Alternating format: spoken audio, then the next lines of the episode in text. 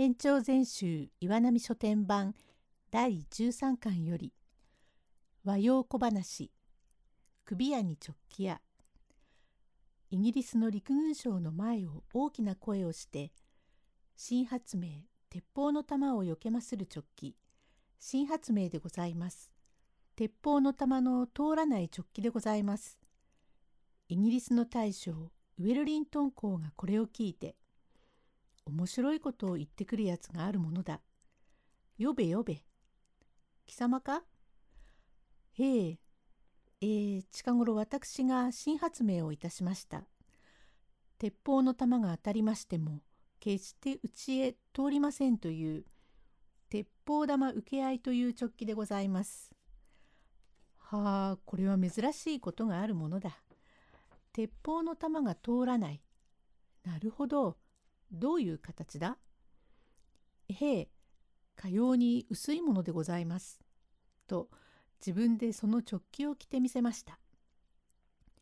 はあ、立っておれ、立っておれ。これこれ、兵士にな、鉄砲玉受け合いという直帰を試すから、これ、大砲を引いてまいれ。ガラガラというので、大砲を引いてくる音が聞こえました。時にそばに控えておりまする者も驚いて、いくら受け合うと言っても大砲の弾を受けるわけにはいくまい。人間の体が微塵になるだろうと考えておりますと、売るやつはなお驚いたと見えて、少々私は雇用を足しとうございます。はあ、雇用を足したいか。行ってまいれ、行ってまいれ。かしこまりました。それから外へ出たが、そのまま一生懸命、命からがら逃げ出しました。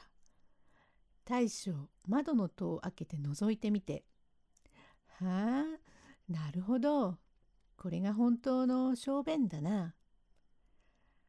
ここでの小便は、売買を取りやめることです。和の方。首のお入り用はございませんか？ちょっとクリアさん。へえ、一升いくらだい？何測るのはまだございません。何かい？虫ぐりじゃないかい？白雲は子供の時分に治りました。水ぐりじゃないかい？いえ、まだ土左衛門にはなりません。嫌だよお前は。クリアじゃないの？へえ、首でございますよ。ああ、女は話ができない。屋敷の方へ。首や首、首や首。まだ血生臭い自分で。侍。これこれ。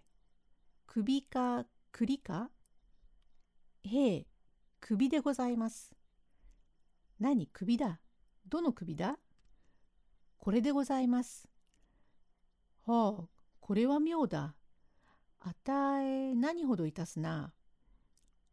さようでございます。おまけ申して首代七両二分と申しますが、当今ではおたこうございますから、25両をいただきます。ああ、さようか。庭へ回れ。へえ。庭先へ回ると盛り砂をいたしまして、番手桶に水を汲み、袴の桃立ちを取った若党が六尺棒を取って控えておりまして、荒むしろが1枚敷いてございます。侍、これへ乗れ。へえ。ありがとう存じます。むしろの上へ乗ります。これ、その方、覚悟はよいか？よろしゅうございます。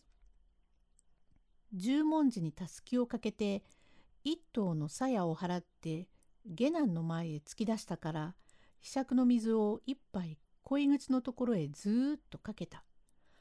きらめくところの一頭の水を払って、侍、首を前へ出せ。えへえ、まだ代をいただきません。